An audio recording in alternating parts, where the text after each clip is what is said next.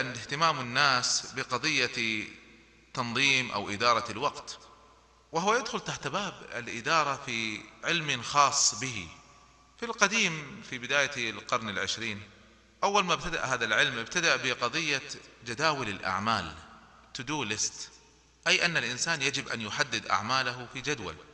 وفيما بعد الأستاذ ستيفن كوفي سمى هذا الأمر الجيل الأول من إدارة الوقت. أي جيل ترتيب جدول الأعمال. وباختصار أن الإنسان يحدد ماذا يجب عليه أن يفعل. ليس من الأمور الروتينية وإنما الأمور غير الروتينية ويقسمها إلى أقسام شيء مثلا يتعلق بالبيت وشيء يتعلق بالعمل وشيء يتعلق بالنواحي المالية مثلا وهكذا.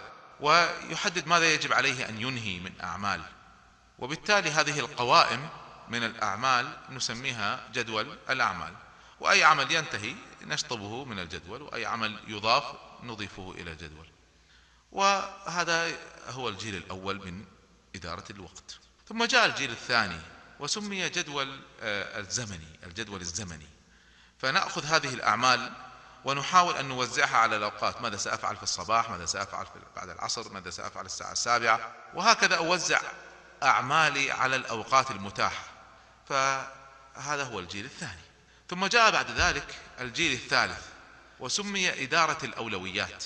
وباختصار نظروا في جدول الأعمال فوجدوا أن الأعمال ليست بنفس الدرجة من الأهمية هناك أشياء أهم من بعضها. فكيف أبدأ بالأهم قبل المهم؟ وبالتالي عندما أوزع أعمالي على جدولي الزمني لا أبدأ بالأشياء الأقل أهمية وإنما أبدأ بالأكثر أهمية. ثم جاء ستيفن كوفي الجيل الرابع وهو إدارة العمر. بمعنى أن حياتنا نفسها لابد أن تتجه في اتجاه واضح. والأهم من أن أبرمج ساعتي هو أن أبرمج كما يقول ستيفن كوفي بوصلة حياتي. يعني في أي اتجاه أريد أن أسير. والموضوع طويل وموجود في الكتب موجود في الدورات الأخرى. أما ما سأطرحه اليوم فهو عبارة عن تشكيل خاص أنا استفدته من كوفي طبعا ومن آخرين في دراستي لإدارة الوقت ومن تجربتي الشخصية في الحياة. وأحببت أن أسميه رتب حياتك. فهو ليس بالجيل الثاني وليس بالجيل الثالث ولا بالرابع وإنما هو خلط ما بين الجيل الثالث والرابع بطريقة أعتقد أنها أكثر عملية من الطرق النظرية المتاحة. واسمحوا لي كذلك أن أعتبر كتاب إدارة الذات الذي هو من إعداد أخي وحبيبي الدكتور محمد أكرم العدلوني هذا الكتاب المرفق الذي فيه تلخيص لكتاب إدارة الأولويات لكوفي وغيره من الكتب. اسمحوا لي أن أعتبر هذا كله مرجعا. ترجعون إليه تستفيدون منه للتعمق في الموضوع. أما سيري معكم في هذه الأشرطة فسيكون حسب الكراسة العملية التي تحتوي مجموعة تمارين ومجموعة خطوات. أريد أن نسير بها معا على أمل أن في نهايتها أكون قد ساهمت معكم بإذن الله. في برمجة حياتكم وفي تحديد أولوياتكم. فأرجو أن تفتحوا الكراسة وتستعينوا بالله عز وجل وتطبقوا معي التمارين. هذه الدورة أو إن شئت هذه المحاضرات بدون التطبيق العملي لا قيمة لها. يعني ما, ما الذي ستستفيده إذا سمعت محاضرة في ترتيب الحياة إن لم تمارسها فعلا. وأنا رتبت هذه الأشرطة لتسير مع الكراسة. خطوة خطوة. فأنت كل المطلوب منك أنك ستفتح الكراسة وأنا سأرشدك. متى تفتح تكتب متى تتوقف من خلال السير بهذه الكراسة العملية مع هذه الأشرطة. فإلى ترتيب الحياة وعلى بركة الله تعالى. تبدأ المسألة من مجموعة أسئلة. لا بد أن نجيب عليها بوضوح. لاحظت من تدريبي لأعداد كبيرة من الناس وبفضل الله يمكن تجاوزت الآن خمسين ألف ممن دربتهم. لاحظت بلا مبالغة أن ما يقدر في تقديري وكذلك في الدراسات بثمانية وتسعين بالمئة من الناس لا توجد إجابة عندهم على بعض الأسئلة الرئيسية. قد تكون عندهم لكنها غير واضحة قد تكون عندهم لكنها غير مكتوبة قد تكون عندهم لكن قد لا تكون مبلورة. 98% من الناس يحتاج أن يتوقف ويجيب على مجموعة من الأسئلة. هذه الأسئلة لا أريدكم أن تتوقفوا وتجيبوا عليها الآن أريدكم أن تسمعوها تفكروا بها معي. سأطلب منك في وقت لاحق أن تتوقف وتكتب. أما الآن فاستمع وفكر. السؤال الأول لماذا تحيا؟ لماذا تعيش؟ طبعا نحن عندنا إجابة ربانية. الله سبحانه وتعالى ما تركنا سدى. الله سبحانه وتعالى أرشدنا إلى طريق مستقيم سوي ما نضيع فيه ولعلنا كمسلمين نختلف عن غيرنا بهذا التميز والوضوح. المسلم قد حدد له الله عز وجل الطريق وما خلقت الجن والإنس إلا ليعبدون.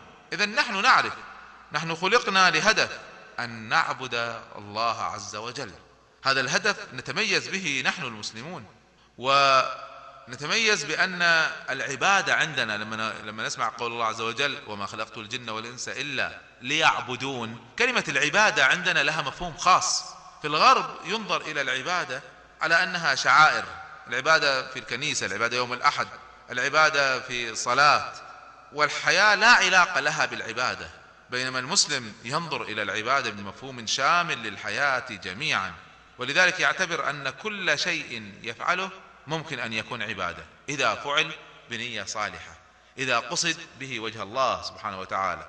ولذلك جاءت الأحاديث تؤكد هذا المعنى. يعني أليس في الأحاديث ما يشير إلى أن حتى اللقمة يضعها الرجل في فم زوجته له فيها أجرا؟ إذا عجيب. حتى العلاقات الزوجية والملاعبة اللطيفة ممكن أن تتحول إلى عبادة وأجر يؤجر عليه الإنسان. بل أكثر من هذا وأعجب. يعني حتى النوم إذا قصد به التقوي على طاعة الله عز وجل والاستعداد مثلا لقيام الليل سيؤجر عليه الإنسان.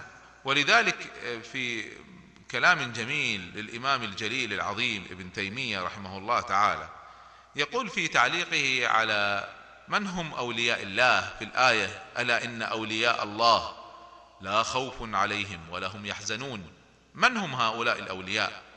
فملخص كلامه أن الأولياء في ديننا ليس لهم شكل خاص وليس لهم ملابس خاصة وليس كما يقولون رجال دين.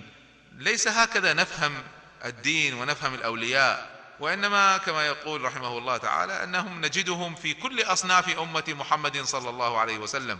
فتجدهم في التجار والصناع والزراع تجدهم في أهل الحدادة أهل النجارة تجدهم في كل أصناف أمة محمد صلى الله عليه وسلم. طيب كيف نميزهم؟ من هم؟ الذين آمنوا وكانوا يتقون. إذا المؤمن التقي بغض النظر عن خط سيرهم في الحياة بغض النظر عن وظيفتهم ممكن أن يكون وليا من أولياء الله. وذلك الإسلام ما جاء ليغير أعمال الناس إلا ما كان محرما منها. ليس المطلوب أن تغير وظيفتك بل ممكن أن تسخر وظيفتك لهذا الهدف العظيم. أي أن تحيا لله رب العالمين. هذا المفهوم مفهوم عظيم جدا. حتى تكون من أهل الله من أولياء الله. ليس المطلوب منك أن يكون لك شكل معين أو وظيفة معينة أو طريقة في الحياة معينة سوى أنك تستقيم على التقوى والإيمان بغض النظر عن وظيفتك. مفهوم أن تحيا لله أن تكون عبدا لله في كل مجالات الحياة. فإذا افترضنا أننا متفقون على هذا وثبتناه ما زال السؤال الذي بدأت به سؤالا قائما. كيف أحيا بحيث أعبد الله عز وجل؟ سبحانه. يقول الله سبحانه وتعالى أيضا في الآية الكريمة هو الذي أنشأكم في الأرض واستعمركم فيها. فمسألة أن الإنسان المسلم مطلوب منه أن يعمر الأرض. لاحظ الكلمة العجيبة التي استعملها القرآن واستعمركم فيها. كلمة استعمار. طبعا كلمة استعمار الحقيقة كلمة جميلة لأن فيها معنى العمران للأرض. نحن نحيا لنعمر الأرض نحيا لإسعاد البشر. ومن خلال ذلك نعبد الله سبحانه وتعالى وندخل الجنة ويرضى عنا. فإذا الذي يحيا على هامش الحياة على هامش التاريخ ليس له وزن ليس له عطاء ليس له عمران في الأرض ليس مشاركا في إسعاد البشرية. هذا الذي يعيش متفرجا يعيش على هامش الحياة. لم يحقق هذا الهدف القرآني المطلوب وهو استعمار الأرض. طبعا للأسف الكفار لما جاءوا بالاستعمار للأمة الإسلامية استعملوا هذه الكلمة الجميلة لأنهم تظاهروا بأنهم قد أتوا لعمران الأرض وعمران هذه البلاد المتخلفة فاستغلوها ومصوا دماءها. لكن نعود إلى المفهوم الأساسي. نحن نحن الذين جئنا لعمران الأرض. نحن الذين جئنا لإحياء الأرض وفق منهج الله رب العالمين. فالسؤال اذا ما زال قائما. لماذا تحيا؟ نعم لهذه الأهداف العظيمة. هل هناك أهداف أخرى لديك؟ هذا هو السؤال الأول. أنا لا أريدك الآن أن تتوقف وتجيب. أنا فقط أريدك أن تفكر معي في هذه الأسئلة. ومن ثم يأتي سؤال آخر رئيسي. أنا أريدك حتى تجاوب على هذا السؤال. أريدك أن تتخيل نفسك أو تتخيلي نفسك وأنتم أعماركم ثمانين سنة. عسى الله سبحانه وتعالى أن يطيل في أعمارنا وأعماركم بالصالحات. وإن شاء الله ما نكون عندئذ ما زلنا شباب وما زالت أسناننا موجودة وسمعنا وبصرنا. يمتعنا إن شاء الله بقواتنا ما أحيانا.